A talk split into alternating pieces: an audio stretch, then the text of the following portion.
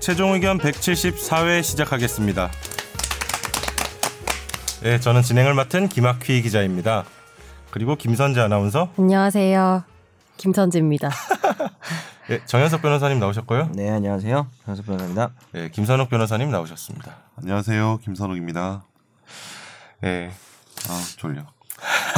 저 저는 오늘이 무슨 날인지도 몰랐는데 네, 근로자의 날이더라고요.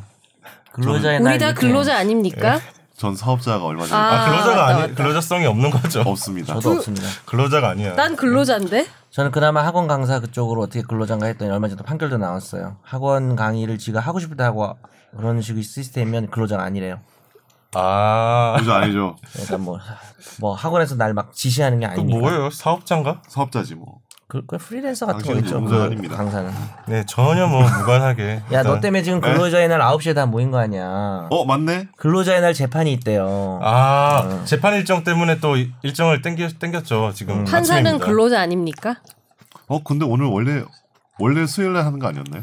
원래 수요일 날 10시 뭐야. 45분이잖아요. 그러긴 하죠. 근데, 근데 근로자의 뭐야. 날 9시니까 하니까 진짜 근로자 같다 이거죠. 판사는 왜 근로자가 아니죠? 판사도 아니죠. 근로자라고 볼 수 있는 게 맞는 것 같은데. 아 판사는 근로자성이 있죠.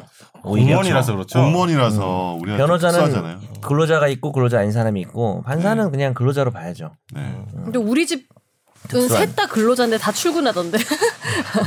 이게 의미가 없구나 이씨. 우리나라에서 메이데이가 아니라 인플로이데이죠. 그냥 어린이날 음. 대체 공휴일을 놓아야겠다. 그렇죠. 예? 그렇죠. 어린이날 대체 공휴일. 그건 좋은 것 같아요. 그건 좋지. 대신 돈 더 줍니다. 오늘 일하면 저는 아, 그래요? 휴일 근무로 들어가기 때문에 너무 아. 이렇게 모자를 되게 유튜브 한번 봐주세요. 네, 모자 귀엽지 않나요? 예, 모자가 거의 얼굴이 되게 이렇게 긴 것처럼 무슨 소리? 어. 원리 원리 아니에요 지금 오늘 약간 원리 원리 패션. 원리. 제가 감기가 이건 걸렸습니다. 이쁜 것 같은데. 모자 마음에 드세요? 음, 안 이쁘다고는 사드릴까요? 안 했는데요. 왜- 왜 그러시죠? 머리가 커도 예쁠 수 있죠. 현재 약간 돌아앉았네 오늘 얼굴 잘 안 나오겠네. 머리가 전혀 안 큰데. 아니, 아니, 머리, 머리가 엄청 작죠. 근데 제가 지금 감기에 걸려서 목소리가 안 좋습니다. 음. 이해 부탁드릴게요. 어 나도 지금 비염 지금 분명히 걸렸는데. 짜증 낸 거죠. 네? 똑같은데. 지금 짜증 낸 조용히 해 거 이거죠. 같은데. 제가 오늘 감기 그만해. 걸렸습니다. 아, 네, 네. 그만해. 그만큼만 해. 와, 그만해야겠다 진짜. 네. 아, 이게 딴 얘기인데요. 제가 원고 뽑다가 음. 아침에 원고 뽑다가 최종견 174회더라고요. 무슨 느낌이 들었는지 알아요? 아니요. 어, 내 키가 어, 왠지 174. 어, 왠지 말인못이 이어질 것 아니 같은데. 내 키보다 컸다 최종견이. 저는 몇 주 전에 아니 고백하신 거예요? 저 처음부터 어 너는 아직 좀 더 해야 네, 되겠다. 저는 아직 아직 음, 며칠 6회 정도 나온 것 같아요. 아 그래요? 네. 어. 키가 크시네요. 아, 생각보다 180이구나. 제가 좀 어. 약간 이러고 다녀서 그렇지. 이게 무럭무럭 자라서 아니요, 이게 뭐 많이 큰 것 같아요. 키큰것 같아요. 음. 늘 앉아서 방송하는데 앉아 있을 때도 커요. 안 좋기가. 어지간한 차에 타면은 너무 음. 위에 다 있어. 머리에 닿아요. 네. 무럭무럭 자라야죠. 키가 최종 의견이. 마음이 자라야 되는데. 그리고 오늘 저희가 사연도 좀 길고 그래서 바로 네. 들어가 볼까요? 네. 네. 네, 청취자 사연 가겠습니다.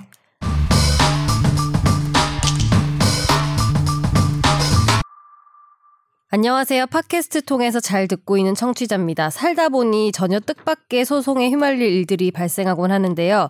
집안 산소 땅 때문에 소송이 걸렸는데 법무사 통해서 문의드리고 진행했다가 부동산 쪽은 잘 모르신다는 걸 확인하곤 당황해서 혹시 도움받을 수 있까 해서 메일 남깁니다.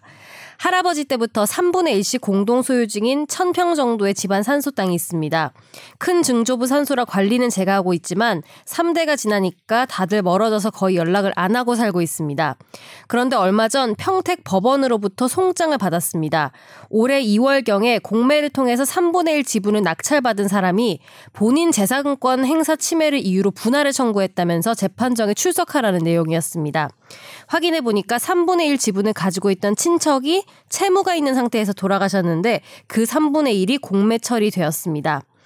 어, 분묘 기지권이란 얘기를 들은 적 있어서 살 사람도 없는 것 같은 땅을 게다가 공유 지분의 땅을 낙찰받은 이유가 뭘까 궁금했는데 어쨌든 산소가 있어서 분할은 말이 안 되고 법원에서도 상식적으로 인정해주지 않을 것이라고 안이하게 생각했습니다.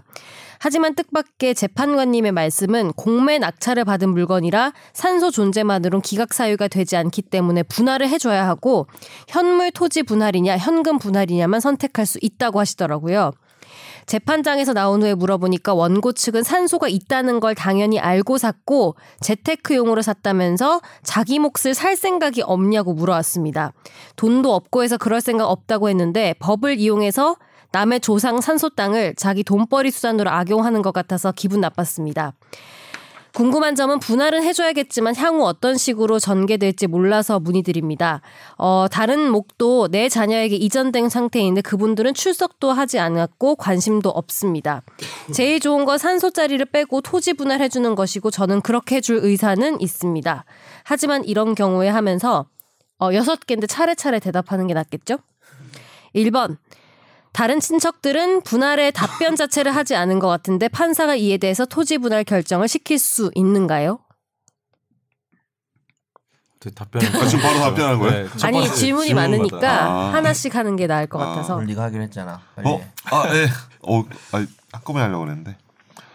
일단은 이제 분할에 대해서 답변 안 하면 문제가 되지 않아요. 이거, 이거 지금 소송에 대해서 전혀 답변서 안 낸 거잖아요. 그러면, 다른 친척분들이 그러면 의제자 백이 될 수 있는데 이게 근데 그렇게는 되지, 될 것 같진 않고 이게 토지 분할을 하게 되면은 판사가 재량으로 결정할 수 있거든요. 뭐 음. 음. 이제 경매를 해서 분할할지 아니면 땅을 이렇게 측량을 해가지고 쪼개가지고 분할을 할지 음. 결정할 수 있는데 그쵸. 그래도 뭐 답변 안 해도 분할할 수 있죠. 당연하지. 분할 음. 사건 이제 판사가 알아서 하는 이게 알아서 할 수 있습니다. 네, 뭐 판사가 그냥 음. 재량으로 할 수 있기 때문에 그런 음. 사건이라서 네. 네. 두 번째 예. 토지 분할을 하게 된다면 측량 분할 등에 따른 비용은 원고가 전액 부담하는지 처음에는 원고가 신청하는 공유무 분할 청구하는 원고가 부담하는데 음. 감정 비용을 법원에 내고 법원에서 이제 감정하신 분한테 측량 감정 비용을 보내죠. 그런데 나중에 소송이 끝나고 나면은 소송 비용에 대한 부담 결정을 하거든요.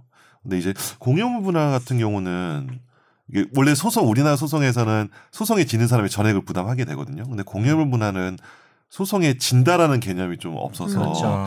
그렇게 뭐 그러니까 나중에 근데 좀 그 소송 당사자별로 분할해서 소위 말하는 음. 엠빵이라고 하죠. 그 예. 분할을 많이 시키더라고요 판사님께서. 음. 네. 예, 예. 네, 이렇게 생각하면 돼요. 공유물의 분, 분할이 뭐냐면 공유는 토지가 하나 있는데 네. 토지가 안 쪼개져 있고 우리 넷이서 4분의 1씩 가지고 있는 거예요. 네. 근데 이게 관념이에요. 전체의 4분의 1 지분인 거지 땅을 나눠서 지금 4분의 1씩 가지고 네. 이렇게 선을 그은 건 아니거든요. 집원은 하나인 거죠. 하나죠. 예, 하나죠. 집원이 근데- 하나인데 우리 네 명이 이제 어, 근데 들어가 그 중에 있는 거죠. 그 누구든 우리가 무슨 뭐 형제자매든 처음 보는 사람이든 분할을 누구나 자유롭게 청구할 수 있는 게 자기 권리예요. 그래가지고 분할을 청구하게 되면은 분할해줘야 돼 무조건 음. 판사는. 그게 이제 협의가 잘 되면 경계를 나눌 수도 있고 진짜 얘들이 아니요 저는 동쪽이 줘요 나도 동쪽이 줘요 이러고 있으면 예. 경매를 붙여버리는 거죠. 그래서 그냥 살 사람 나오면 팔고 돈 나오면 야 니들 돈 나눠가지고 아. 근데 이게 약- 약간 네. 대강의 원칙은 있는데 판사 맘이에요. 거의. 그래가지고 그건 아닙니다. 지금 선욱 변호사 얘기한 것 중에 그게 제일 중요해요. 누가 이기고 지는 개념이 없어요. 어차피 음. 쪼개는 거나. 세 번째 토지 분할 위치에 대한 생각이 다를 수도 있는데 합의되지 않으면 이게 어떻게 바로 되는지 이게 바로 이미 그거죠. 대답을 안 하셨습니다. 읽고 온 걸 이제 들거든요. 아, 뒤에 질문이 있었군요. 네. 아, 제가 오늘 이거 못 읽고 와서. 합의되지 죄송합니다. 않으면 아까 정 변호사님 말씀처럼 뭐 경매 붙여가지고 어쩔 수 없죠. 예, 근데 돈으로 막 분할하거나 네. 그러면 좀 손해가 있을 수 있으니까 합의를 하는 게 좋죠. 합의한 게 좋아요. 될 수 예, 있으면. 네. 이게 근데 말씀이면은 땅도 하나의 필지, 하나의 이제 등기부사 하나의 네. 필지라고 하더라도 땅이 사실 나중에 쪼개지면은 음. 도로에 붙어 있느냐 아. 아니면 뭐 뭐 그러니까 뭐 그런 여러 가지 조건들이 있어요. 감정 평가의 조건들이 있는데 그거에 따라서 땅의 가치가 엄청 달라지거든요. 그래서 대개는 소위 맹지라고 하죠. 네. 도로에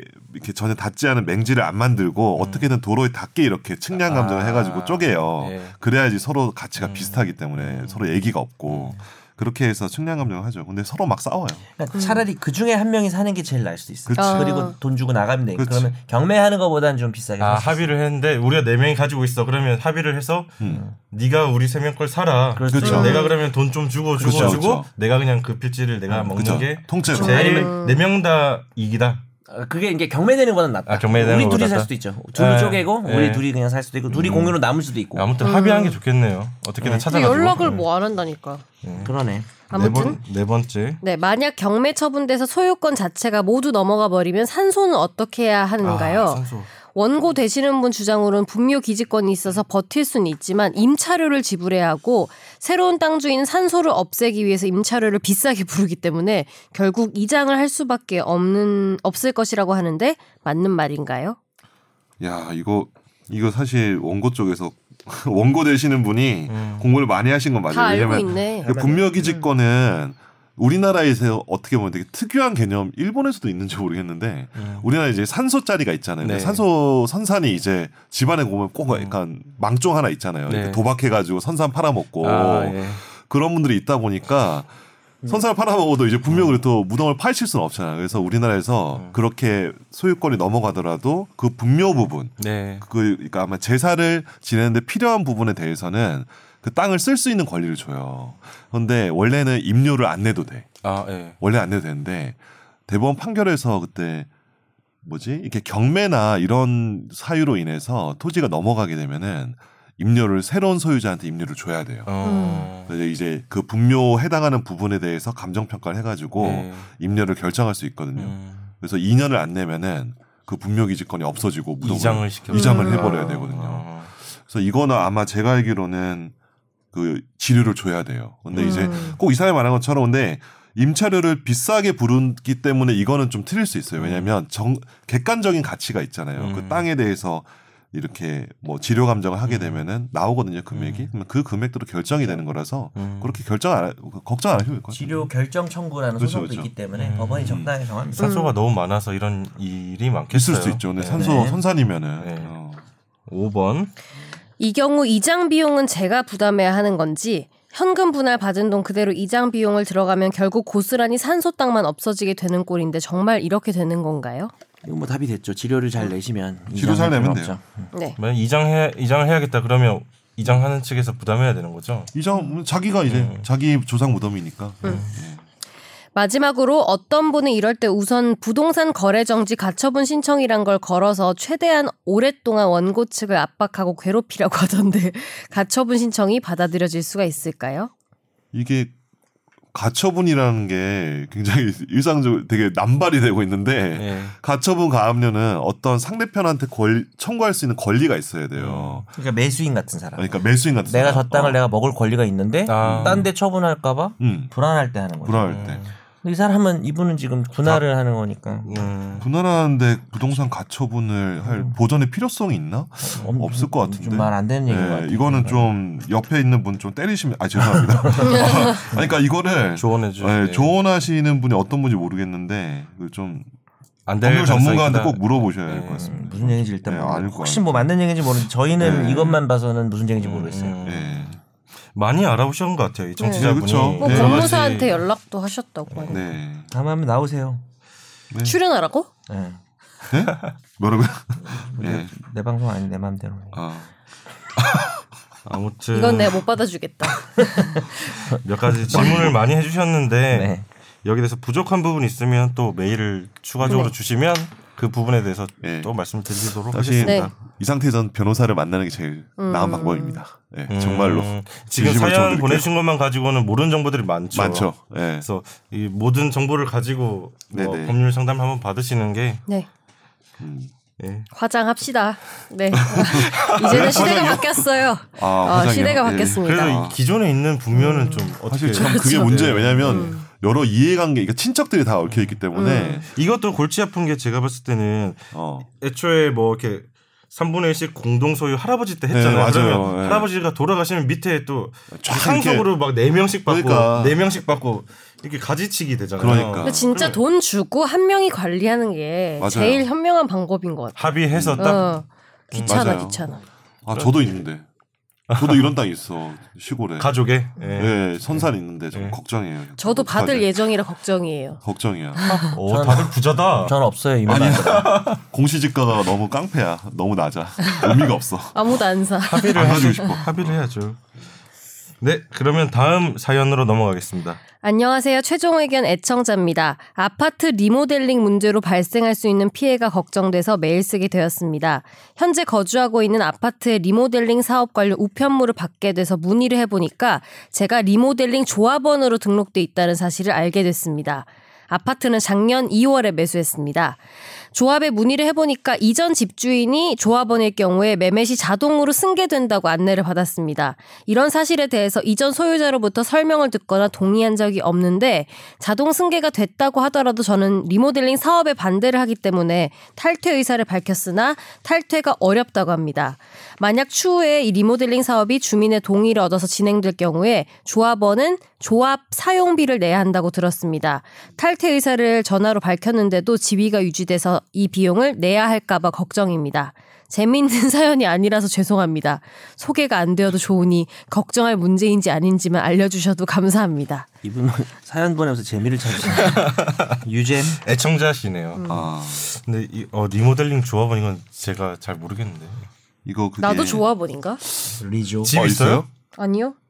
아니 그럼 왜 갑자기 이거 집, 집 아, 집 있어야 돼요? 집 아, 집 있어요. 주인이에요. 집 주인이에요. 집 주인. 주인이에요. 살고 있는 사람은 조합원이 아유, 될 수 상관없어요. 없나요? 아, 소유자예요. 그냥 네. 거주자죠. 알겠습니다. 거주자입니다. 네. 잘 거주하세요. 네. 거주하시면 됩니다. 왜냐면 나 되게 네. 뭐 리모델링하고 뭐 설치하고 뭐 크리스마스 전구 설치한다 뭐 얼마 쓰는 거 이런 거 그건 아, 되게 네가 리모델링이 아니라 그럼 네가 이거는 리모델링. 아니, 리모델링이 아니야 그럼. 아니 아파트 전체에서 돈 쓰는 거 아. 아파트 전체에 아파트 근데 입구에 이거 말하는 그런 리모델링이 아니라 아파트가 네. 아니에요? 15층짜리를 뭐 어, 18층으로 재건축하고 막. 맞아 아. 재건축 수준의 음. 아파트를 지금 그렇구나. 15층짜리가 재건축되잖아요. 뭐 18층 음. 이렇게 늘리는 거. 크리스마스 용적률. 트리 그런 게 아니에요. 아니 저 그럼 되게 유심하게 본다고요. 아예 그러니까 사, 사는 사람들을 다 내쫓고 집을 거의 세, 아. 재건축하는 수준의 그 재건축. 리모델링을 아.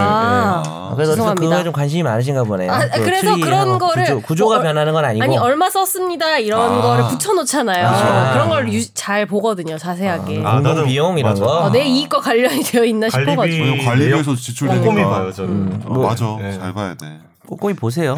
네. 돈이 하지만 많아서 아니 하지만 집은 돈이 없어. 많다고 해야 되나? 안 보죠.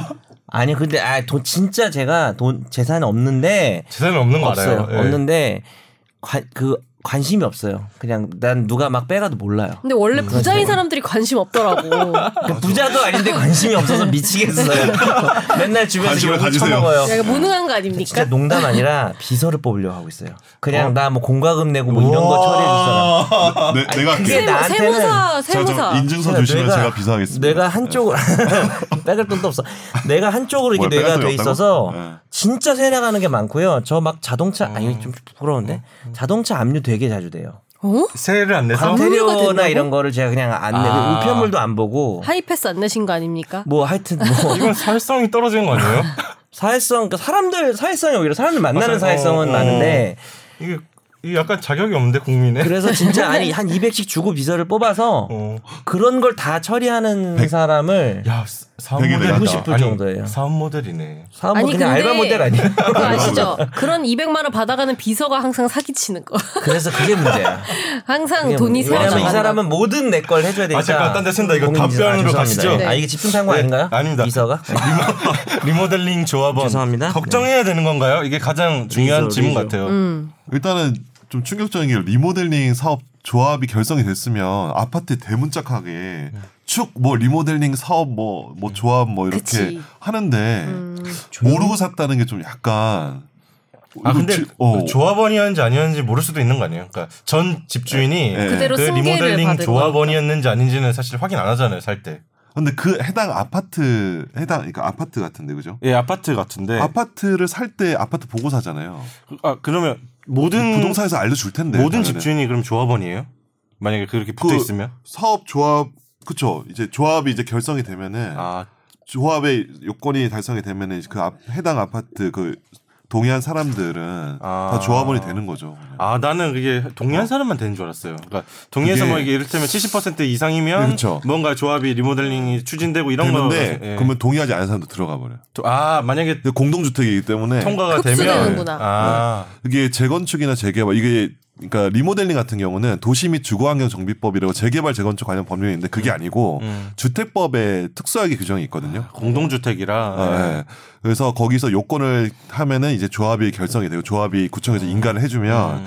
조합원이 되는데 근데 이 문제는 어 기본적으로 이 토지 등 소유자 즉 이게 물권적인 권리 자기가 이 물건에 대해서 권리를 가진 사람이 조합원이 되기 때문에 이 물건에 관한 권리가 넘어가면은 조합원도 넘어가게 돼요. 음? 계약서에 없으려나 조합원 그 리모 그 계약 음. 작년 2월에 사셨다고 하니까 예, 예, 예. 계약서에는 없으려나요? 이런 없나 봐요, 내용이. 당연히. 왜냐면 말도 안 해도 돼요. 말도 안 계약서에는 해도 그러니까 되지. 서로 음. 서로 챙기지 않았던 것 같은데. 그러니까 계약서는 이제 알려주지도 않았다는 음. 얘기잖아요. 음. 지금. 근데 이게 도시및 주거환경 정비법은 재개발 재건축 지역에서 토지 소유자가 바뀌면 저절로 넘어가야 돼 있어요. 음. 조합원 지위가 이 주택법에 따라서도 제가 알기로 자동으로 바뀌는 거니까 조합에서도 너 그냥 조합원 당첨인데 이렇게 하는 거거든요.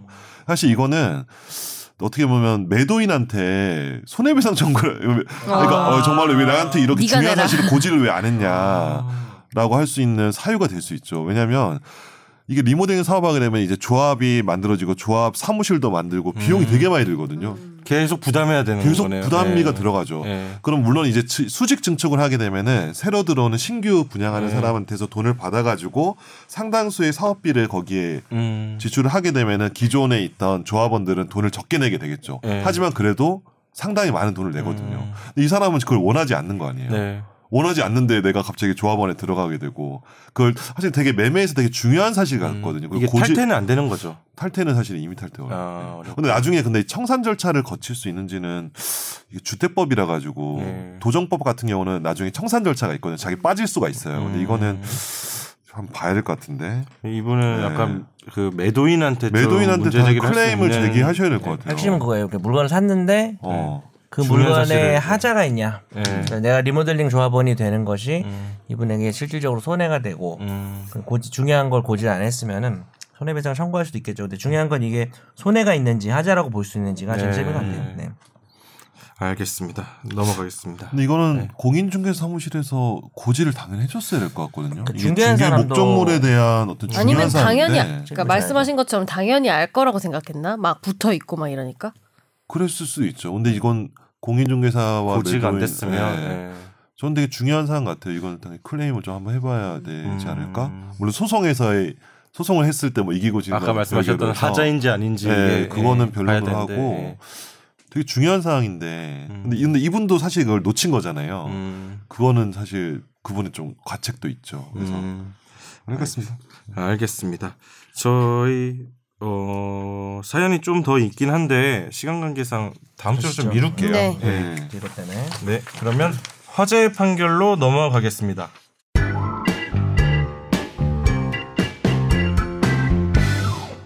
보수논객 변희재 씨가 이재명 경기지사의 정치적 행보나 태도를 비판하려는 목적으로 종북이라고 표현한 거는 명예훼손이 아니라는 판결이 나왔습니다.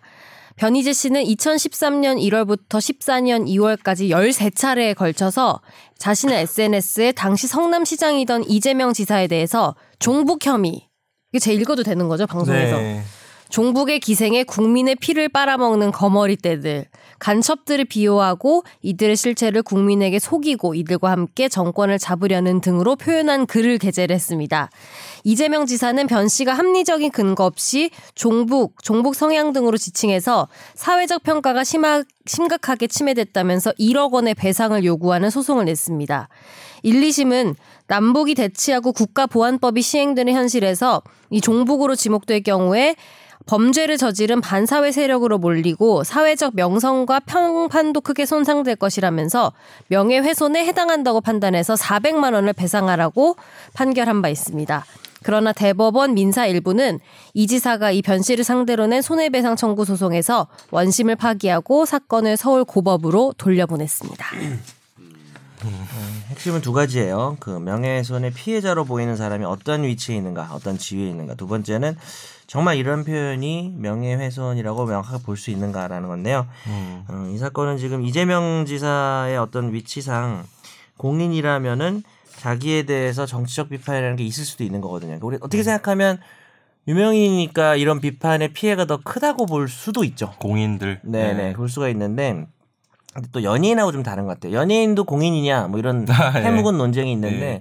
사실 개념으로 봤을 땐 공인에 들어간다고 봐야 돼요. 뭐 음. 아나운서 연예인도 공인에 불과할 수 있는데 이런 사건 좀 다른 것 같아요. 왜냐하면 이게 정치적 사회적 비판은 뭐 그런 거를 막뭐 연예인 보고 종북이라 그러면 제가 볼 때는 그건 조금 명예훼손 될 수 있어요. 음. 근데 그 뭐 지사 뭐 도지사 뭐 이런 위치에 있을 그런 경우에는 그 뭐라 그래야 되나요? 그 그런 어떤 사회 정치적 비판에 대해서 자기도 대답을 할 수 있는 거고 음. 어, 진짜로 만약에 뭐 북한을 진짜로 추종한다면 아, 내가 왜 북한을 추종하냐라고 재반박의 기회도 있고 이런 건 이제 대법은 이렇게 보는 거죠. 그냥 민주사회에서 토론 과정으로 보는 거죠.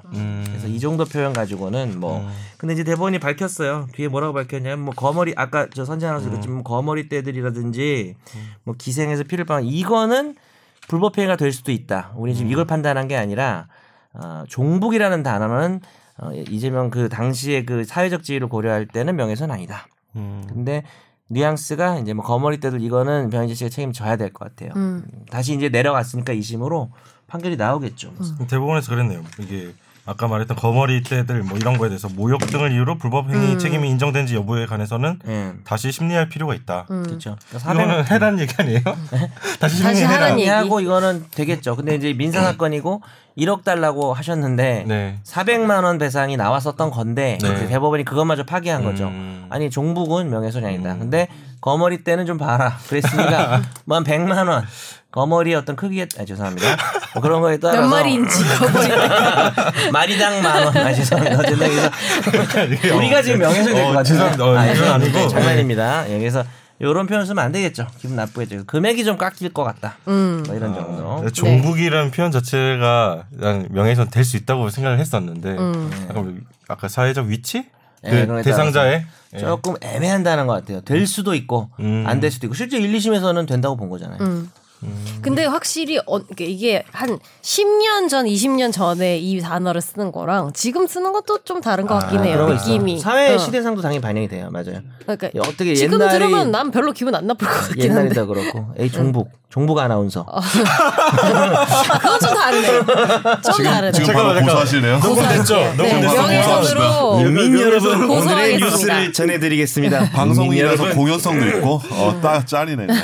어, 어, 이거 바로 그냥. 어때요? 아, 변호 그래? 한번 그것도 해주시죠. 뭐 다르다. 아나운서 이제 댓글 나올 것 같은데 살인 기계처럼 미안해 아, 딱이었다. 나한 한 말도 없는데. 아무 말도 북한의 독자도 얘기를 안 아니요. 했는데. 음. 분명히 기분이 안 나쁘다 그랬어요. 분명히 기분이 안 나쁘다 그랬어요. 죄송합니다. 지- 제 미래를 알지 못, 한치 앞을 내가 알지 못하고. 하시는 거예요? 야, 종국 변호사보다 정부 아나운서 더 기분 나쁜 것 같아. 종북 변호사. 정부 네. 변호사는 의미가 없어. 변호사가 뭘 북한을 변호해. 근데 정부 아나운서는 이건 좀 문제가 되네요.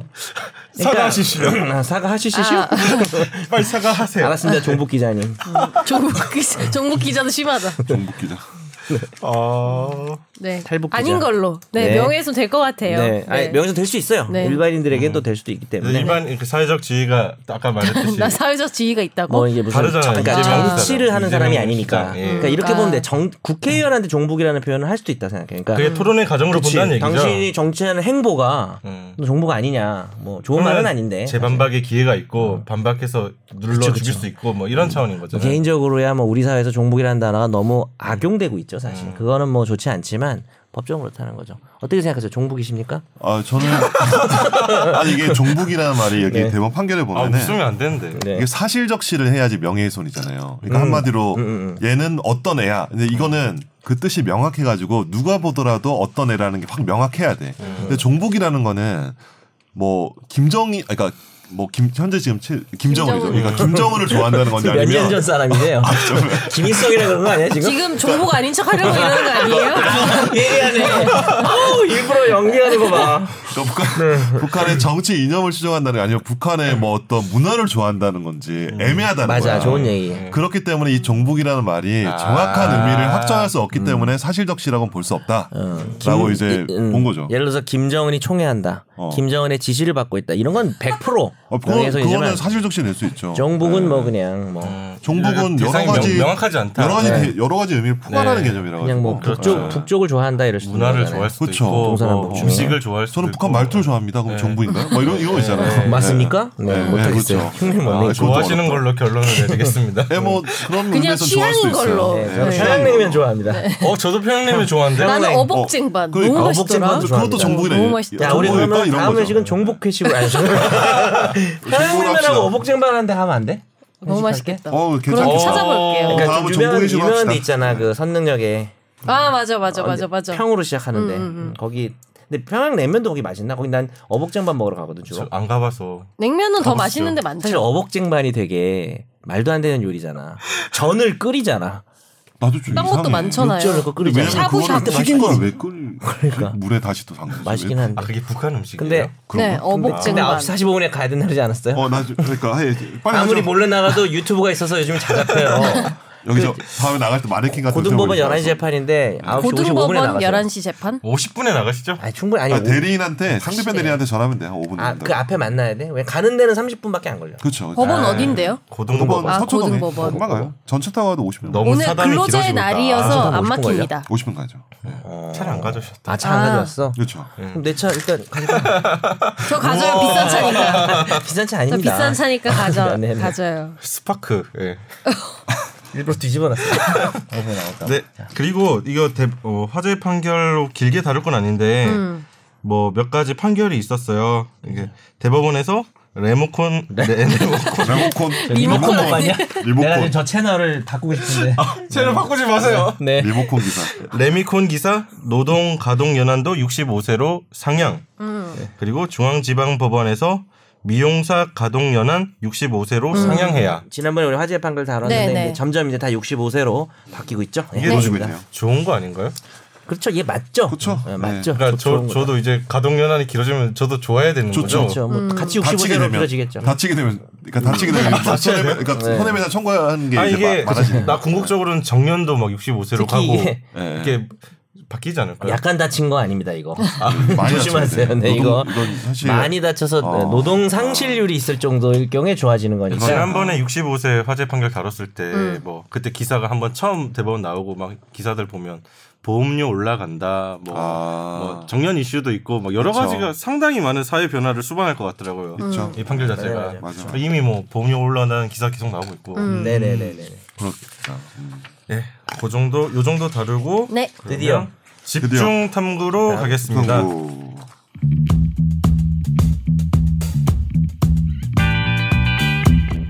예, 집중 탐구는 예, 그냥 제가 정했는데요. 팩트 체크를 좀 해주세요. 예, 곰탕집 성추행 사건 2심 판결을 가지고 왔습니다. 하도 메일이 많이 와서. 어 이게 저희 청취자 사연으로 이제 집중 탐구 다뤄주세요 했던 이제 다뤄주세요 하는 메일이 좀 많이 왔는데 네네. 이 예, 곰탕집 사건은 1심 때도 많이 메일이 왔었고 그때 저희가 타이밍상 못 다뤘고 2심 때는 1심보다는 좀 적게 와- 오긴 했지만 저희가 1심 때 못 다뤄서 한번 1, 2심을 한번 보고 넘어가자는 차원으로 가져왔고요.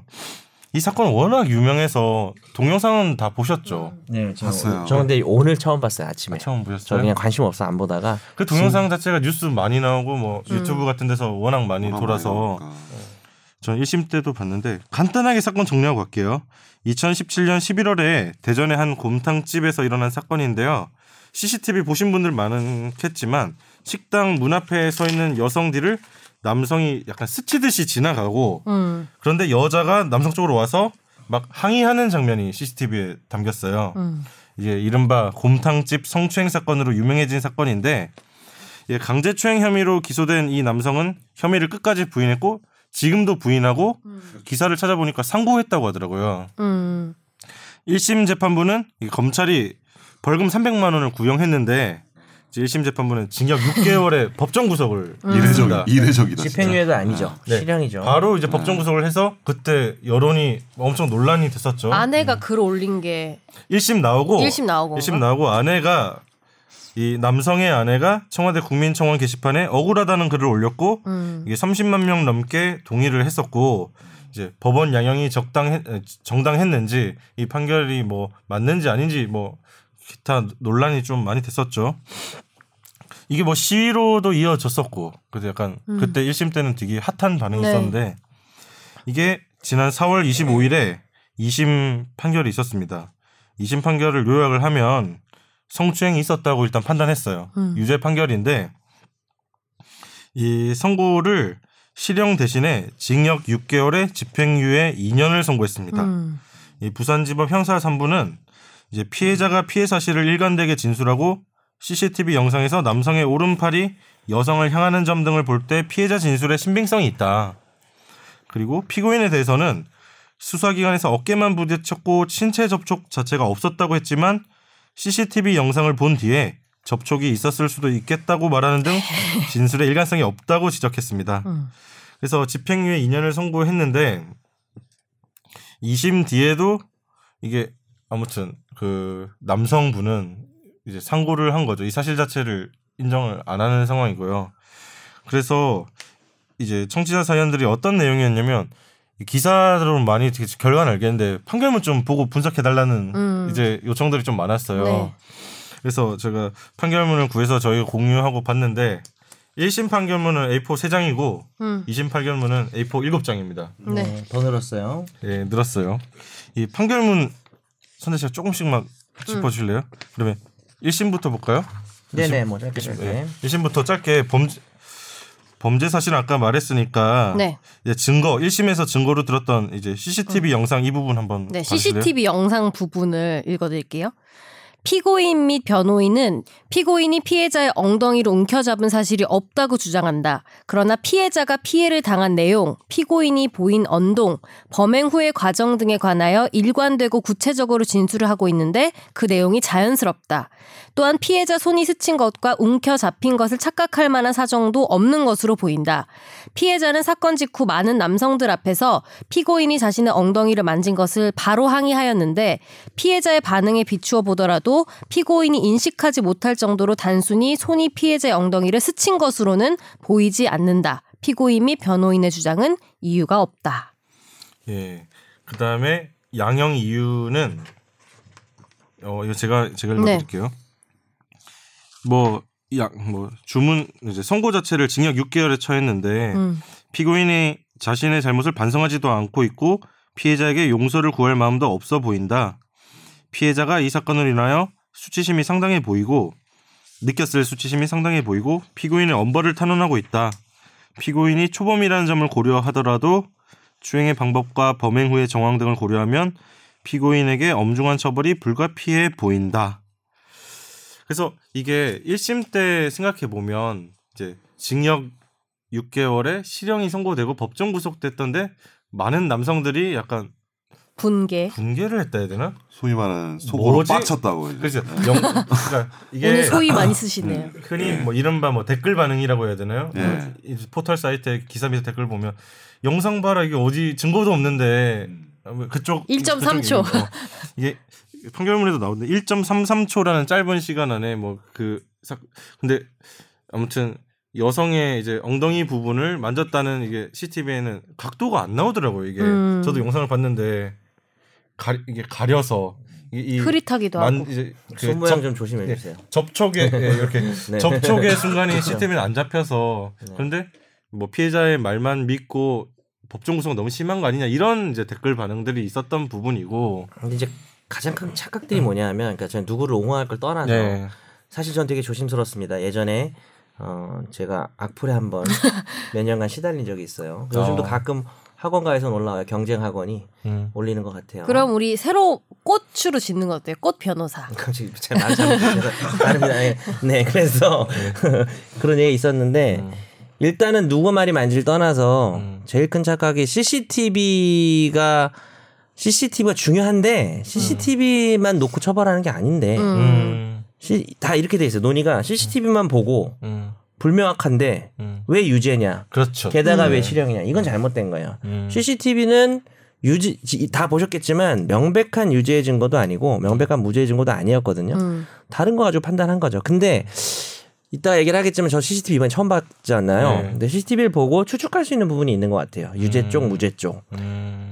하나 골라주세요. CCTV 다 보셨죠? 어느 쪽인 것 같아요? CCTV만 봤을 때 어, 이 그만 보고 유죄 무죄 정도를 CCTV만 고르시면 유일한 무조건 둘 중에 증거라면은 네. 하나 아, 고른다면 둘 중에 하나로. 어. 그러니까 유일한 증거면 처벌할 수 있냐가 아니라 네. 그냥 법을 떠나서 어. 감, 한- 감. 추행한 것 같다 안 한 것 같다 CCTV만 봤을 때 어차피 뭐 판결도 나는 났기 때문에 한거 같다.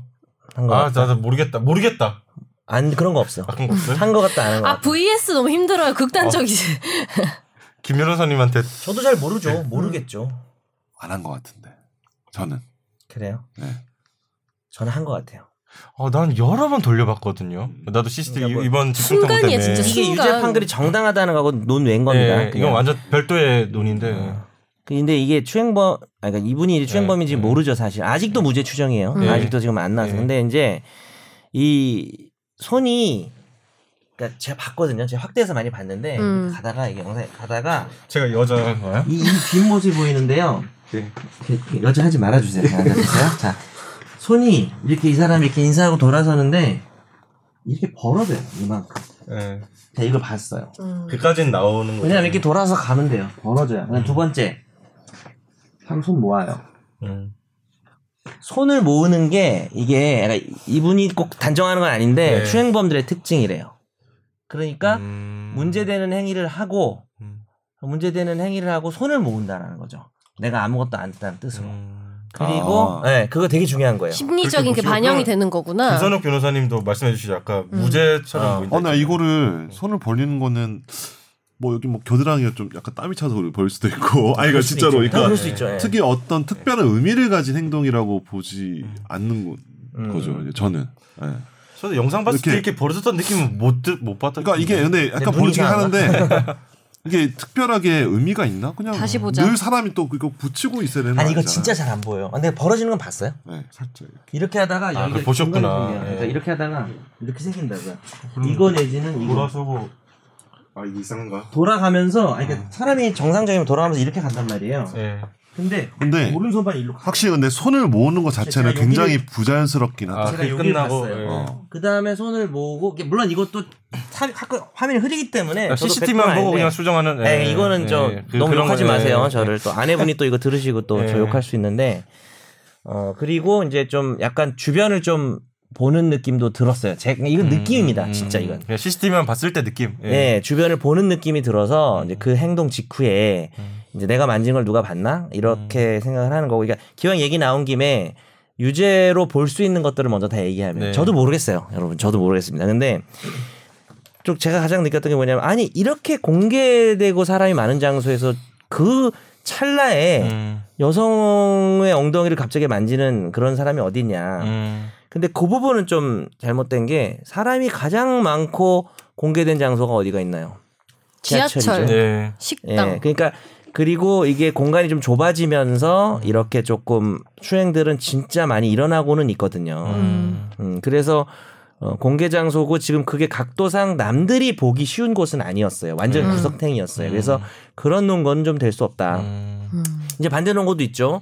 이 사람이 이 모임을 주최한 사람이래요. 이 남자가. 네. 음. 그날 모임을 음. 자기가 사람들을 불러 모아놓고 아 들어가세요 인사하고 돌아가면서 음. 더군다나 여성이 그때 갑자기 들어와요. 그러니까 이 남성이 이쪽 보고 인사하고 있을 때 뒤에서 여성이 돌아오기 때문에 이 여성을 목표라고 친다면 추행의 목표라고 친다면 그거를 멀찌감치 미리 발견하고 계획하고 다가간 게 아니라 뒤돌아설 때 갑자기 이 음. 여성을 발견했던 것 같아요. 음. 우리가 지하철에서 막 사람 밀려 타면 접촉 할 어. 수도 있는 것처럼 뭐 핸드폰을 하고 그쵸, 있다거나 그쵸. 뭐 우연히. 저기서 지하철에로 치면 저기 어 괜찮은 여자가 있네 하면서 점점점 글로 스물스물 가는 놈들이 있잖아요. 근데 그런 게 아니라 돌았으면서 아마 100%이 여자를 그때 처음 봤을 거야 아마. 음. 근데 보자마자 순식간에 그렇게 추행하는 사람이 어딨냐라는 얘기도 있었죠.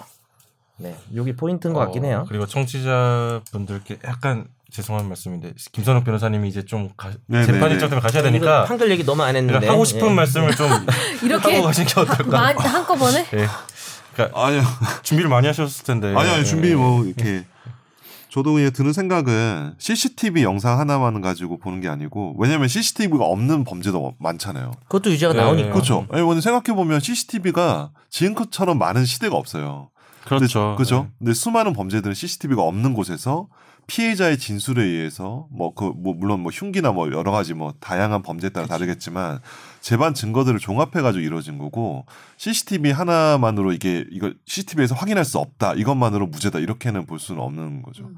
근데 거기 하나에만 매몰되면 안 되는 건데 어, 여- 여기 아까 정 변호사님이 본인이 직접 이렇게 몸을 던져가면서 재연도 하시고 이렇게 하셨는데 그때 그러니까 한- 어쨌든 사건 전체에 그 정황들 있잖아요. 뭐 아까 전에 뭐 피해자가 뭐 갑자기 나타났다 아니면 뭐 손이 뭐 굉장히 부자연스럽게 행동했다거나 아니면 뭐 손이 뭐 이런 식의 여러 가지 것들을 종합해 가지고 하는 거고 저는 여기서 좀 유죄의 근거 중에서 제일 유력했던 게 그거 같아요. 이제 바로 이제 항의를 했다라는 거 여자가 아 피해 피해 피해자가 여성분이, 예. 어 피해자가 근데 그게 쉽지는 않거든요 쉽지 않고 그게 최고 중요해요 이 어, 사건에서. 바로 이제 그거를 본인이 즉각적으로 인지하고 항의를 했다는 것 자체가 좀 되게 중요한 것 같거든요. 그러니까 즉각적으로 느꼈다는 거죠. 아, 즉각적으로 그것을. 느끼고. 음. 그거는 이제 물론 근데 약간 여러 가지가 있죠. 이게 그 당시 한시니까 음. 새벽 한시니까 술에 많이 취했는지 뭐 여부도 음. 좀 여러 가지 좀 봐야 되는데 그 바로 이제 항의를 했다는 부분이 좀 저는 좀 되게 유죄로 가지 않았을까. 약간 신빙성 예, 있어 신빙성이 보이고 좀 이제 있어 피해 보이고. 여성분의 진술이 쭉 예. 일관되고 예, 일관되고.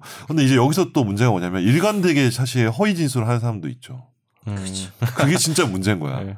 이게 정말 약간 양날의 칼인 거예요. 네. 일관된 허위 진술은 왜 저를 보면서 예, 얘기하십니까? 아니, 어. 제가 지각할 때요. 아 아니요 아니요 네. 그런 거 일관된 허위 진술 제가 하나요? 예, 그래서- 그래서 일관된 진술이라는 거는 양날의 칼인 거예요. 이거를 하, 이거를 되게 유력한 증거로 유죄를 하면은 음. 문제는 있는 것 같아요. 저는. 이거는 근데 여전히 막 증거의 왕은 진술이라고 하지 않나요? 그렇죠. 근데 하, 사실 일관되게 일관된 진술이라는 게 저는 옛날부터 이게 사법연선에서 이제 공부를 할 때 일관된 진술이 피해자한테 있는지 뭐 이런 것들 음. 피고인의 진술 이런 게 그걸 되게 강조하시더라고요 교수님들 강의하실 때 음. 너무 허상 아니냐 이런 예. 일관성. 거 근데 나는 그때 음. 들으면서 일관적인 진술이라는 것을 되게 중요한 근거로 보는 게 난 좀 약간 마음에 안 들었어. 아. 그러니까 하- 지금 막 작정하고 그러면은 일관돼서 하면은 그러면 할 수 그러니까 있잖아. 거짓말하면 허점이 있- 나는 음. 예, 예. 거짓말을 일관되게 하면 예. 분명 히 허점이 드러날 그, 거라고 그러니까 생각하는데 그런 전제에서 사실은 그런 게 나오는 거죠. 예. 거짓말이라는 다 건 일관될 수 배척해야죠. 없다. 예. 왜냐하면 거짓말은 계속해서 거짓말을 음. 보강하기 위해서 계속 거짓말 만들잖아요. 그러다 보면 흐트러지거든. 그거에서 만든 게 그 그래서 이제 일관적인 진술이라는 걸 되게 강조하는 것 같은데 물론 이제 거기를 보강하기 위해서 그 일관적인 진술을 보강하기 위한 구체적인 증거가 있냐 여부를 이제 음. 다 보죠. 판사님들 다 보는데 어쨌든 여기 수많은 이제 분노의 그 댓글이나 뭐 청원에서 나온 것처럼 그 CCTV 영상이나 뭐 구체적인 그러니까 일관된 지수 그것만으로 유지하진 않아요. 음. 모든 걸 보고 예. 종합적으로 예. 같은데. 그래서 유죄라는 게 무죄라는 거예요. 본인 아, 진술이 지금 아, 음. 일관되지 않은 것 같은데. 저는 네. 사실은 아 이거는 마지막 한마디 유죄 하고 신- 가시죠. 어. 유죄 확정을 저는 못할 것 같아요. 제가 만약 판사라면은 그럼 네. 무죄. 그럴 땐 무죄잖아요. 그건 무죄죠. 어, 그러니까 근데 약간 판결을 비판하시는 거네요. 예. 지금. 아 그리고 사실 저는 음. 와, 6개월 실형은 좀 과했다라는 음. 생각이 왜냐면 정말 너무 판사의 그러니까 가- 그게 막 감정적이었다? 드러난 것 같아요. 이게 구형이 300만 원 했는데 네. 6개월 실형한 음. 거는 좀 되게 좀 엄벌해져 있어. 엄벌에 근데 그건 처해. 어떻게 생각해? 이 약간 네. 이런 문제가 있는 게 아직 가야 되는데 음, 유죄인지 무죄인지 불분명해서 중 유죄면 1년 나와야 되고 무죄면 무죄인데 에, 불분명하니까 음, 3개월 음. 이런 건 사실 안 맞잖아요. 그렇죠. 그래서 사실 타협적 판결이라 그래가지고 음. 어. 유죄면 그냥 1년인 거고 아니면 무죄인 거지 불명확하니까 3개월 그거는 판사가 사실에 관한 유무죄 판단을 양형으로 미룬 거예요 사실. 음. 그렇기 어, 이건 때문에 아니잖아요. 예. 근데 이 경우에 아 그러니까 이건 아니라는 거죠. 그러니까 음. 이거를 유죄라고 보게 되면 그 완전히 부인하고 있었잖아요. 절대 아니라고. 아. 그러면 괘씸한 그게 거지. 재질이 안 좋은 반성을 거- 반성을 안 좋은 하는 거네. 거니까 반성을 안 하는 거고. 유죄라고 보면은 실형이 나올 수도 있다고는 생각해요. 이게 음. 무슨 양형범일 전 벗어났다고 생각하지는 않아요. 음. 이거 가지고 뭐 판사가 감정적이다, 뭐 음. 감정적일 수도 있는데 그 그거는 별개라는 거. 차라리 이제 무죄가 나왔어야 된다. 음, 라고 그런 말할 주장이면 예.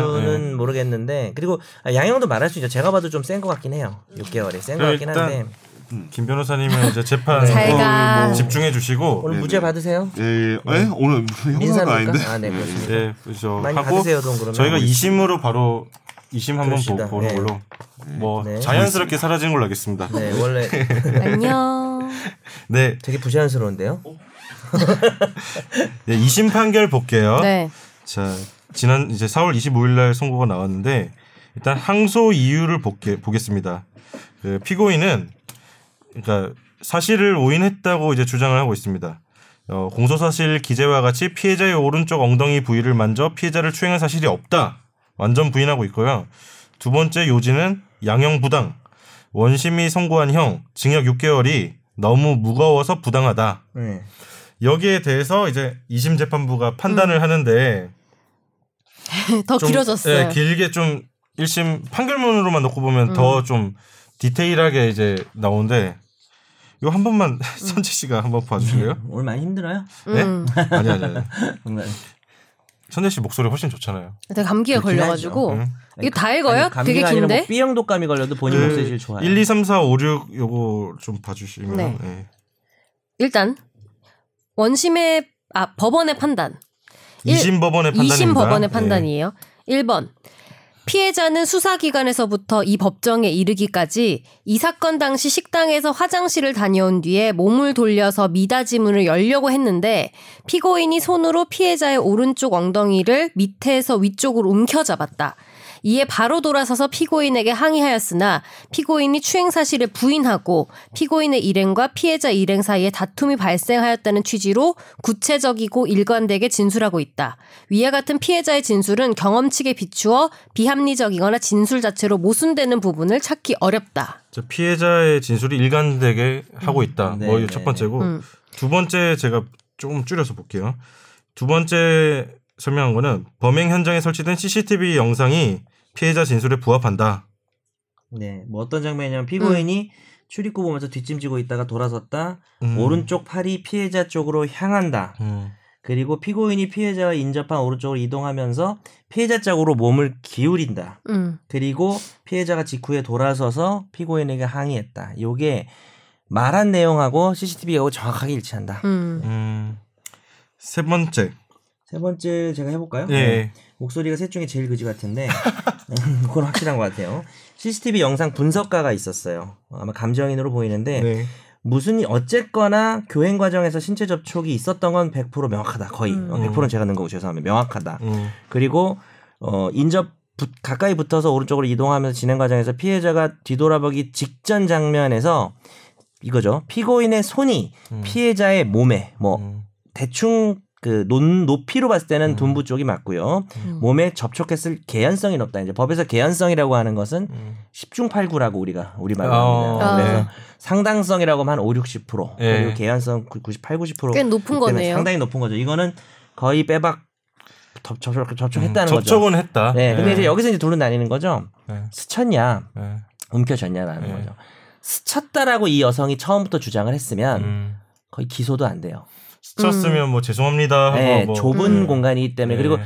애매하긴 하지 스쳤다고 전혀 억울한 건 아니고 음. 의도적으로 스치는 놈도 있겠죠. 음. 어, 그런 놈들 있잖아요. 근데 이렇게 손등이 이렇게 스치는 정도는 더군다나 좁은 공간에서 음. 네. 넓은 가는데 굳이 거기 가서 스치면은 추행인데 예. 좁은 데서 이렇게 교행을 하다가 네. 스치는 거는 기소가 거의 안 돼요. 네. 근데 음. 이건 움켜졌다고 처음부터 얘기를 하고 있는 거니까 문제는 영상에 스쳤는지 움켜졌는지는 전혀 알 수가 없어요. 예. 영상에서. 음. 사실 1.3초가 되게 짧지만 되게 긴 시간이다.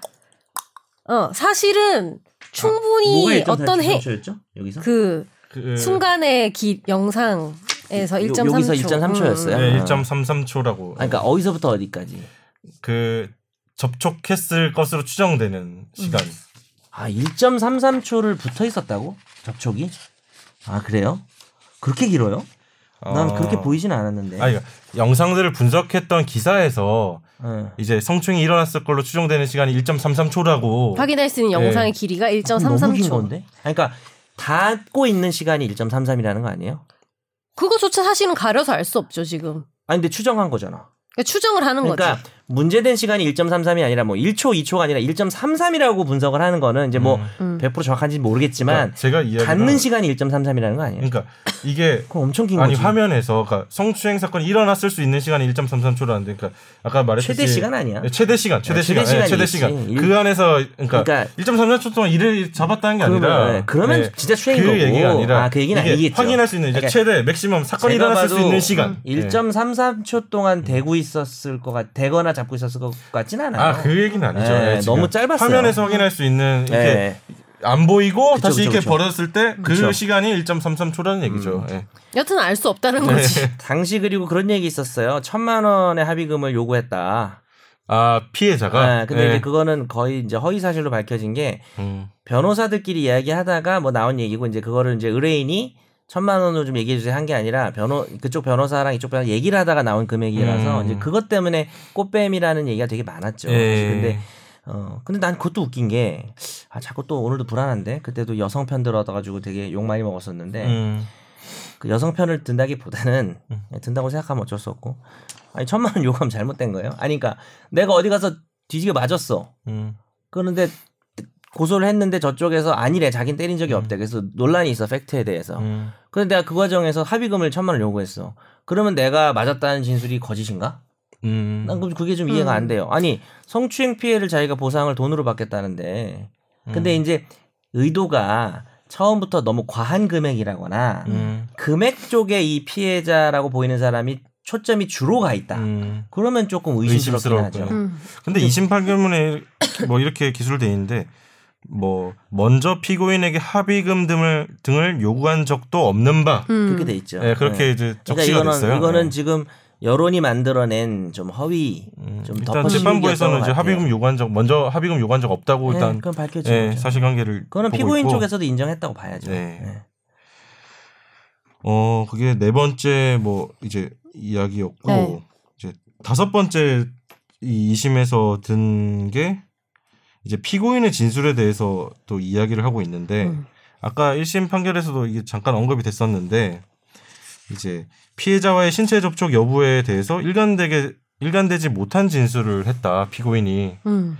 아까 살짝 언급했었는데 뭐 사건 당일에 경찰에서 뭐 어깨만 부딪혔다 이 피해자가 왜 부딪히냐고 해서 죄송하다고 말씀드렸다고 진술을 했었고 이 남성분은 이후에 경찰 피의자 신문에서 CCTV 영상을 보기 전에는 피해자와 신체 접촉이 전혀 없었다고 생각했는데 CCTV 영상을 보니 신체 접촉을 했을 수도 있다고 생각한다는 취지로 진술했다. 음. 약간 좀 일관성이 없다고 재판부는 본 거죠. 음. 근데 그건 또 좀 문제가 있는 게 이 음. 사람이 정말 추행을 하지 않았다면 자기 손이 여성의 신체에 닿는지 안 닿는지가 불확실할 수는 있어요. 음. 네. 그러면 뭐 일관되지 않을 수도 있는 거 아닌가.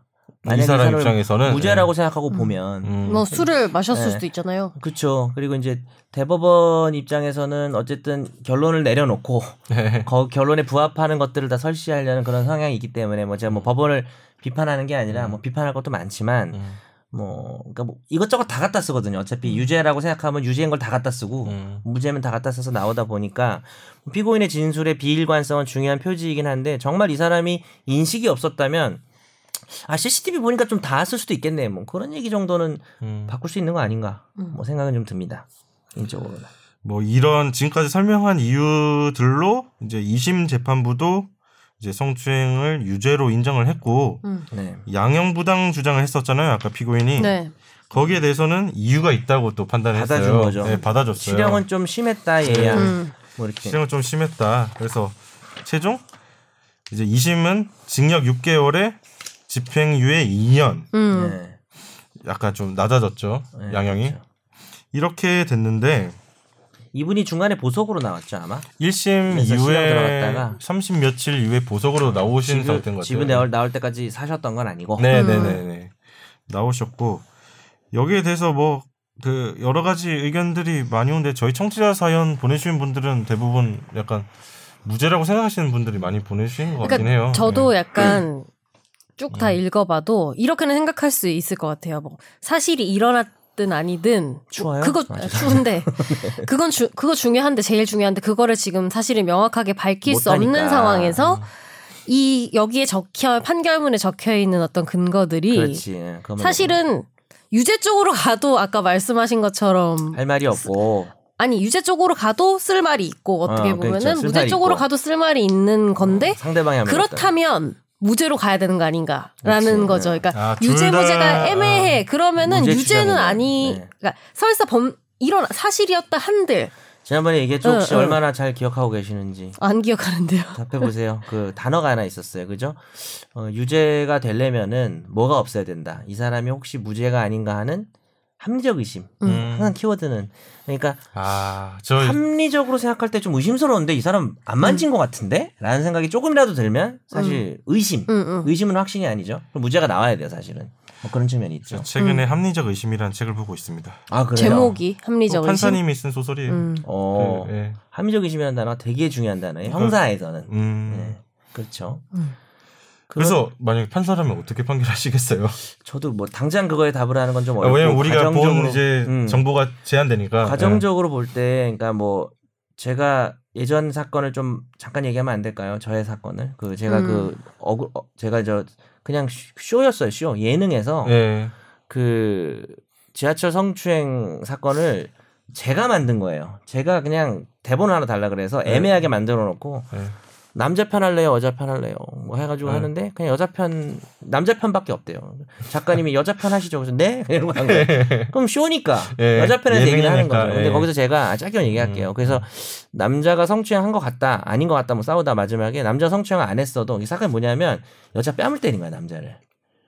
그러니까 아, 성- 여자가 남자를 때렸다고요? 어 왜냐하면 성추행한 것 같아. 아, 음. 남자는 어이씨 난 그냥 실수로 당한 건데 그래가지고 여- 남자가 민사 소송한 거야 이 사건 내가 오히려. 만든 음. 아, 게. 맞았다고. 왜내뺨 때리냐? 어. 음. 근데 이제 이렇게 됐을 때 남자가 성추행을 안 했어도 이제 이 여자가 성추행 피해 경험이 있는 여자로 내가 구성을 했거든요. 음. 그래서 이제 저쪽에서는 트라우마가 있어. 트라우마 때문이다. 그때 내가 아이 트라우마 때문에 또 불리하게 보면 안 되는 거 아니냐 이 사람. 그뭐 얘기하다가 마지막에 피 민사 소송에서 그래도 여성 편에서 변호하고 싶다. 왜냐하면 남자가 성추행한 게 아니어도 여성이 착각할 만한 사유를 좀 들어서 음. 미안하다, 음. 착각했다, 음. 위자료 금액을 좀 깎아보겠다 이걸 얘기한 건데 편집이 돼서 음.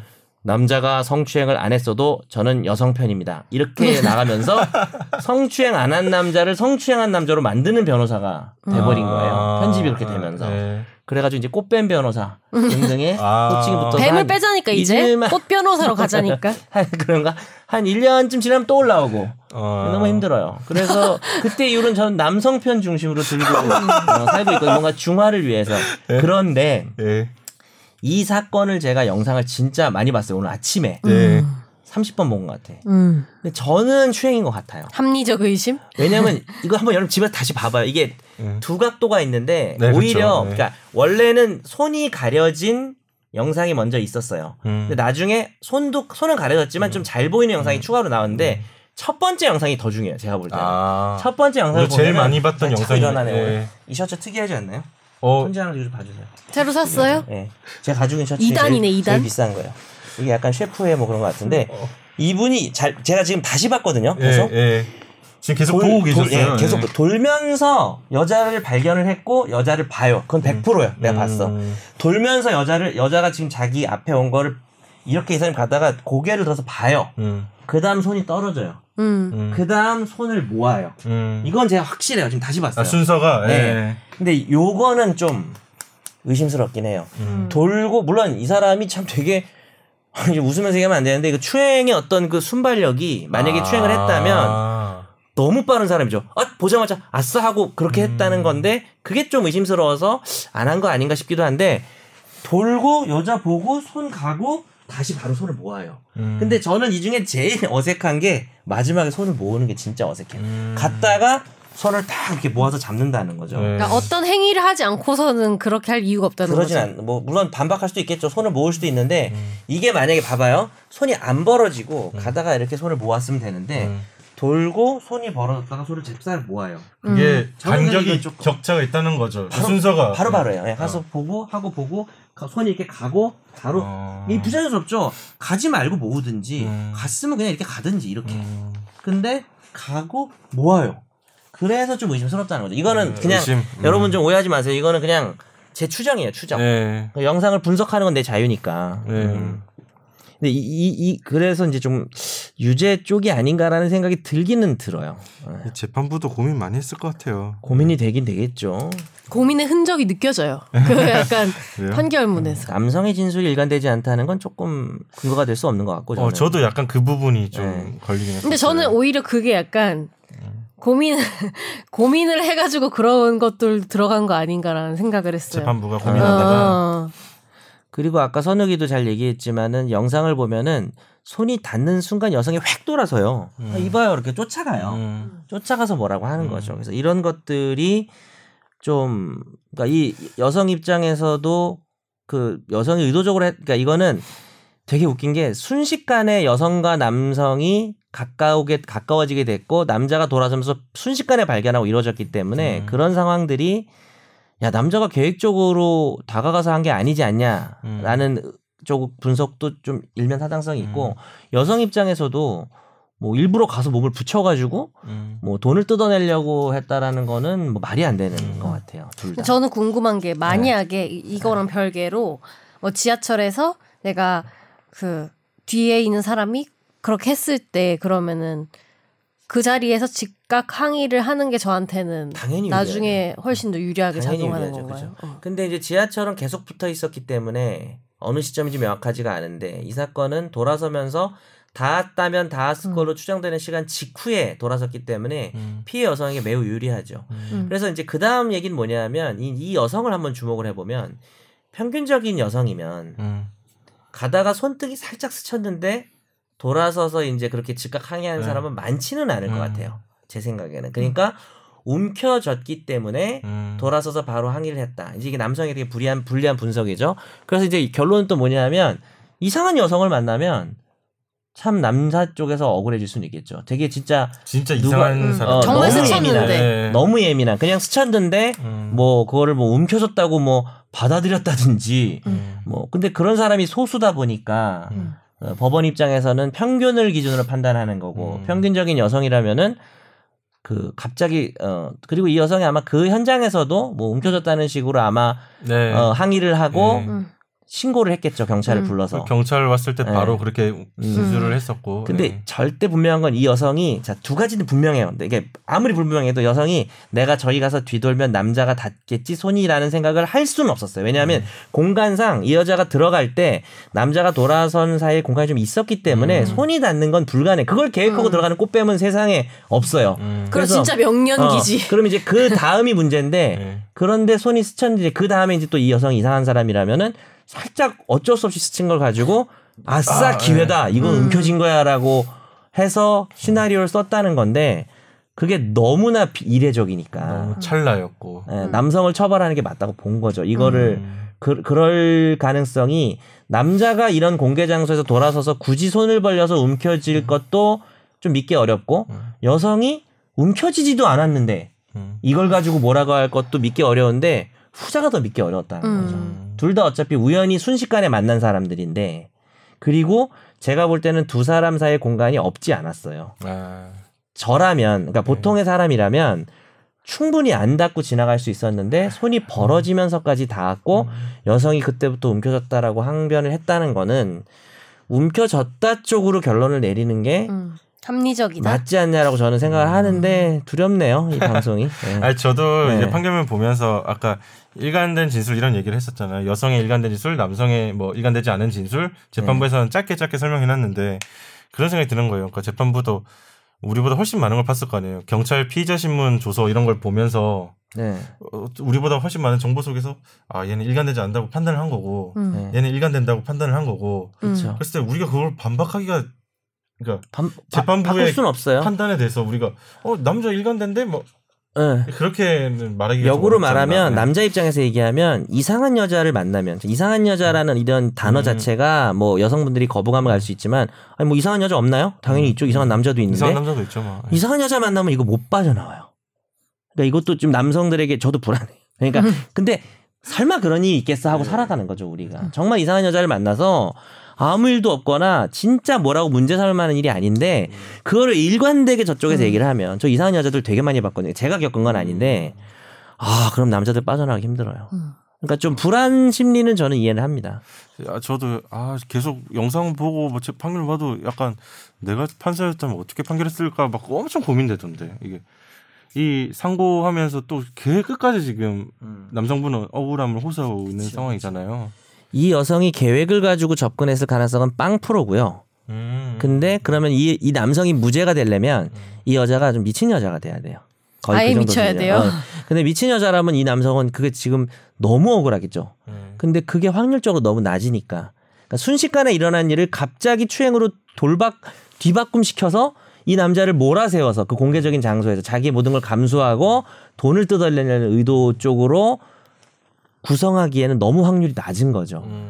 근데 뭐 세상에 살다 보면 억울한 일들이 다들 당한 적 있죠. 억울한 일들이. 근데 이제 이게 남성이 감당하기에는 너무 큰 억울한 일이니까 남성들의 반발이 있는 거죠. 음. 그렇죠. 하지만 저는 유죄 판결을 이 하지 건에서는? 음. 않았을까라고 생각은 들어요. 이것만큼은? 음. 왜냐하면 무죄를 하는 게 더 부담스러운 거예요. 선재말이 너무 맞아요. 무죄 추정이 맞는데 유죄 쪽으로 충분히 구성이 되는 사건이라고는 음. 생각은 들어요. 음. 여러분 악플 좀 상가해 주세요. 저는 네. 정말 개인적인 다 고소할 거예요. 의견이니까요. 네. 악플 달면 고소할 거예요. 근데- 이렇게 말하면 안 되겠죠. 제가 못하게 할게요. 아니 이거 야, 악플 날잖아. 이것과 별개로 저는 그래서 선재 이게 씨가 마지막 정리를 한번. 아니, 정리는 아니, 딴 예, 예, 얘기, 정리- 약간 예, 딴 얘기인데? 음. 그 이렇게 사람이 많은 공간에 갈 어. 일이 생길 때 천천히 얘기하세요. 죄송한데 이거는 예. 네. 얘기를 안 하면 안 했고 음. 하려면 길게 해야 돼요. 왜냐면 어. 오해를 받기 때문에. 아, 네, 어. 네. 제가 자세히 설. 천천히 얘기하세요. 아니 다른 얘기라니까. 네, 어떻게 보면 다른 아예 거? 다른 얘기인데 네, 네, 네. 지하철을 타거나 뭐 버스를 타거나 사람 많은 데를 가거나 할 때 남자든 여자든 시대가 바뀌었고 일단 그 왜 미국이나 이런 데 가면 우리보다 훨씬 더 그 자기 공간이라고 해야 되나? 그 뭐 부르는 단어가 있던데. 뭐 아. 버블? 자기 공간이라고 인지하는 범위에 입술- 대한 아. 입술사이 10cm가 그런 죄송합니다. 게 다르다고 하더라고요. 그러니까, 그러니까 우리보다 나라마다 우리보다 길다고 넓은 거지 넓은 그 범위가. 거니까. 어. 그러니까 지- 요만큼 들어왔을 때 내 공간을 침해당한다고 생각하는 그 기준이 문화권마다 다르고 시대별로도 음. 다른 거예요. 근데 우리 또 10년 전에 그 이런 거뭐 할머니들이 예쁘다 토닥토닥 하는 네. 그 거가 이제는 되게 기분 나쁜 행동이 될 수 있는 그런 그런 게 많이 바뀌었고 네. 하는 상황에서 조금 더 남자든 여자든 서로 조심할 필요는 있는 것 같다라는 근데 생각이 듭니다. 내가 옛날에 당해봐서 아는데 너 이거 악플 달려. 왜냐하면 난 무조건 동의하거든. 네. 무조건 동의하는데 근데 이렇게 얘기해. 우리나라 교통 사정이 그 거리를 음. 유지할 수 있는 게 아니다. 지옥철 타봤냐 이러면서 이제 그것도 맞잖아 사실은. 음. 그러니까 이제 선제 얘기는 그걸 무시하는 얘기가 아니라 그 그니 이제 공간을 확보할 수 있다면 음. 조금 우리가 오해받을 행동을 하지 그러니까 하지 말자는 말자는 거지. 취지입니다, 여러분. 음. 네, 아, 그거 맞아. 그건 근데 얘기 그거 하나. 어렵긴 하겠다. 나도 음. 지하철 타고 출근할 어렵긴 때 1호선 타고 오면 음. 미칠 것 같아요. 이게 그래서 음. 남자들은 좀 좀 억울한 부분이 있는 게 저는 양손을 다 들고 다니고요. 전 주머니 넣고 있는데. 안 돼요 주머니 넣고 아, 안 돼? 있으면 모르- 네. 주머니 넣고 넘어져 있으면 버스에서 주머니 넘으면 넘어 넘어질 수 넘어져. 있고요. 주머니 정도의 손 높이가 되게 위험한 아. 높이예요. 그럼 음. 이러고 있어야 되나? 저 이러고 있어요. 아 지하철에서? 저 뻥 아니에요. 미라 진짜로. 같은데? 네. 저 이러고 있고요. 어, 사람이 오면 이걸로 쳐요. 근데 어쨌든 그리고 남자 옆에 있으려고 그러고. 근데 물론 네. 아. 저도 이런 행- 이렇게 해야 된다는 의무가 남성에게 주어지는 건 좀 그냥 힘든데. 제 스스로 조심하게 되더라고요. 이게. 힘든데. 예, 그러니까 좀 그렇죠. 아, 좀 그런 것도 있어요. 남자들도 자- 토로할 아니 게 근데 많습니다. 여자도 나는 조심해야 된다고는 생각은 해요. 아니, 여자분들은 조심 안 해도 돼요. 저는 상관없습니다. 뭐 다 조심해야죠. 다 농담입니다. 음. 아, 네, 조심해야지. 조심합시다. 마지막으로 그 성인지 감수성 또 얘기가 계속 메일로 나왔거든요. 퀴즈 낼게요. 여러분 음. 얼마나 열심히 공부했는지. 이 사건 성인지 감수성과 관련이 있을까요? 그러니까 어, 어, 우리한테 낸 거예요? 낸 거예요. 예. 난 관련 없다고 보고. 예, 전혀 관련 없죠. 음. 성인지 감수성은 여성의 태도가 피해자인데 왜 그랬지인데 이 여성은 성인지 감수성이 없던 시절로 돌아가도 너무나 피해자의 피해자 다움을 가지고 계세요. 이분은 음. 그러니까 그 단어가 뭐 안 좋다지만 너무나 피해자 다운 거고 전형적인 피해자 네. 나오면 오히려 여기서의 무죄 이슈는 야 남자가 거기서 추행했겠냐 이쪽으로 가야 되는 거고 성인지 감수성이랑 이거랑 어. 아, 관련이 연결되는 없어요. 거는 이 판결은. 관련 없고. 네, 요 성인지 감수성은 피해자가 좀 살짝 피해자 같이 전형적인 피해자 같지 않은데라고 했을 때도 좀 면밀히 보자는 개념이라서 네. 이게 제가 관련없어요. 메일이 더 많이 왔는데 예. 그러니까 그 논리예요. 그러니까 성인지 감수성은 피해자 진술의 일관성 이꼬르로 생각하시고 아, 아니에요. 피해자 예. 진술이 일관되니까 이건 성인지 감수성을 한 거라는 식의 논리로 메일을 많이 보내셨는데 딱 보는 순간 아 이거는 그거랑 개념이 다른 이거 건데 1심이 성인지 감성 단어 나오기 전에 나온 판결 아니에요? 일심 2심 둘 다 예. 어, 2심도 그랬어요. 아, 2심 이- 요번에 나온 거 아니에요? 예, 2심이 지난주에 나온 건데 아, 그거는 성인지 감성 단어 이후에 나왔잖아요. 네. 근데 우리가 2010 몇 년도에 성인지 감성 단어 나오고 2018년 5월에 뭐 예, 어, 성인지 처음 감수성 뭐- 나왔잖아요. 그 단어. 네. 근데 1심 판결은 그 전이잖아요. 1심 판결도 그 이후에요? 아, 그렇긴 해요. 네, 음, 그렇긴 저 해요. 궁금한 게 마지막으로 삼심이 남아 있는 상황에서 음. 네. 이 남자 쪽이 사실 지금 굉장히 불리하잖아요. 남자 쪽 변론을 좀 네. 그러면은 변호사가 어떤 전략을 좀 취해야 아. 하는지 또 궁금하고 변호사라면 네네네. 그리고 어 그렇게 해서 이게 더 깎일 가능성이 있는가 아, 또 궁금하더라고요.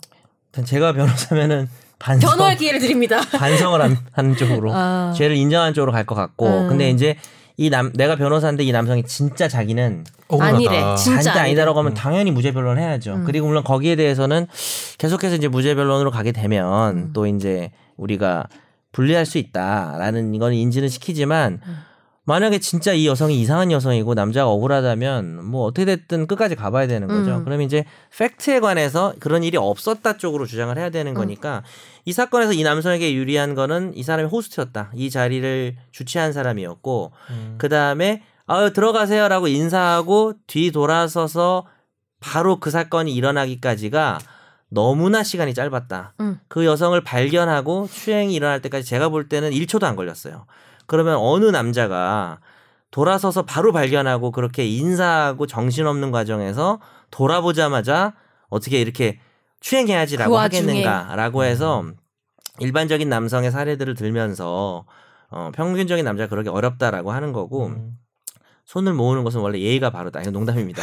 예. 네, 고마 하여튼 여러 가지 그 이야기들을 통해서 가고 두 번째는 그 여성이 좀 손에 어떤 그런 거에 대해서 그러니까 하나 정해야 돼. 뭐냐면 저쪽을 탄핵할 건가? 음. 저 여자는 거짓말쟁이다라고 이상한 가든지 사람이다. 음. 어, 거짓말쟁이 이상한 사람이라 가든지 아니면은 두 번째는 거의 예민한 신빙성이 사람이다. 없는데 음. 움켜쥔 게 아니라 닿은 건데 움켜졌다고 착각을 했다. 음. 근데 이게 좀 좀 안 먹히겠죠, 그죠? 지금 상황에 쉽지 와서 않아 갑자기 보이는데? 그게 그러니까 바꾼 게 이게- 되겠어요? 아니 움켜지는 건 손이 일단 돌아 돌려가지고 이렇게 손 모양이 이렇게- 그랩 그래핑을 아. 그래빙인가요? 이렇게 하여튼 돌아서 그랩을 한 건데. 네. 손을 돌려야 되구나. 아니면 이런 식의 주장 어때요? 제 변호사는 아닌데 음, 한번 변론을 해보자면 음. 호스트니까 기본적으로 그날의 어떤 제스처가 있을 거 아니에요. 어, 오 오셨으니까 여기 이런 것들 그런 거 죄송해요. 아 실패. 아, 아닐까? 드립이었죠. 아니야 나 진지하게 생각했어요. 그러니까 아니 그러니까 참- 웃지 마. 그러니까 손 모양이 그럴 수 있, 아니 인사하고 그러니까 오셨습니까 이게 아니 뭐, 안녕히 가세요. 뭐 이런 뭐. 행동들도 다 약간 아 손 그러니까 그런- 모으는 거예요. 아니 뭐 저는 이런 아, 행동들 죄송해요. 아니 아니 아니 움켜지는 게 무슨 아니, 그러니까 호스트가 막 이렇게 움켜진다는 막 줄 알고. 손하고 하는 것들이 아니 들어가 뭐 이런 식으로. 어 뭐 왔어 뭐 음. 엉덩이 이런 만져- 행동에 조심히 이런 들어가, 뭐. 이렇게 해서 아 하고 말이 안 되는 있었 건 아니구나. 계속 하고 아, 있었다고 그만 아, 이게 음, 이렇게 음, 하다가 음, 조심히 여기 들어. 높이가 이게 어. 엉덩이였다. 어 근데 그런 식으로 약간 토닥토닥했다 뭐 이런. 근데 이 사람이 약간 이런 식이에요. 돌아서시고 이렇게 됐어요 손모양. 음. 그래서 만약에 그 말로 가려면 여성을 차라리 계속 보고 있었다. 음. 이렇게 했으면 아, 그래도 모르겠는데 1, 2심까지 그리고 아무 그, 그 얘기 안 이게 하다가 바꾸면 그 여자가 네. 방송님이었어요. 저는 화장실을 변호사 음. 갔다가 못하겠네요. 어, 화장실을 갔다가 아니, 영상을 잘 미닫이 문 열고 자기 방으로 들어가는 거니까 이쪽 호스트 쪽 손님이 아닌 거는 음. 네. 명백했어요. 아니 오해 뭐 했을 수도 있고 아니 문 열고 들어가는 뒷모습인데 음. 미닫이 문으로. 어, 근데 죄송합니다. 대법원에서 사실관계에 대한 얘기 다 판단 해보는 하나요? 음. 네? 대법원 가면 약간 법리적 판단만 하고. 아, 방조 판단인데 네. 팩트 체크 과정에서 심증 오, 형성의 네. 경로라 음. 그러는데 아니, 법관이 경험 법칙도 법이거든요. 네. 이런 정도 상황이면 유죄다라는 사실 인정에서 원칙을 말 못하지만 야 어떻게 이런 증거들을 놓고 네가 이렇게 유죄로 판단했니라는 음. 그 과정이 법적으로 위법하다고 말할 수 있어요. 음. 그러니까 사실은 사실 인정에 대한 판단을 대법원이 전혀 못하는 건 아닌 셈이죠. 음. 사실 인정을 위법하게 했다고 말해버리면 예. 법적 판단이 되는 거거든요. 예. 네. 무슨 말인지 알겠습니다. 오늘 좀 너무 많이 길어졌네요. 예. 어렵다. 예? 아, 어려워. 어 이거 어렵습니다. 저는 좀 음. 오늘 불안하네요. 근데 제 생각인 거고, 예. 마지막 당부를 드리면 뭐 악플을 방지합시다. 아, 아, 약간 선- 악플방지위원회 네, 선풀을 부탁드립니다. 네. 뭐 마지막 변론 하실래요? 아, 저, 최고 저, 제가 변론, 너무 최고 했는데 변론. 지금 저기 예. 저 되게 어려운 사건이 하나 있었는데 승소 판결했다고 와가지고 갑자기 훌륭하신 법조인이시네요. 성공 보수 아, 예. 받으러 가야 되겠습니다. 예, 그러면 저희는 또 다음 주에 찾아뵙는 걸로 하고 오늘 마무리해도 될까요? 네. 고맙습니다. 네, 오늘 방송은 여기까지 하겠습니다. 네. 감사합니다. 감사합니다. 예.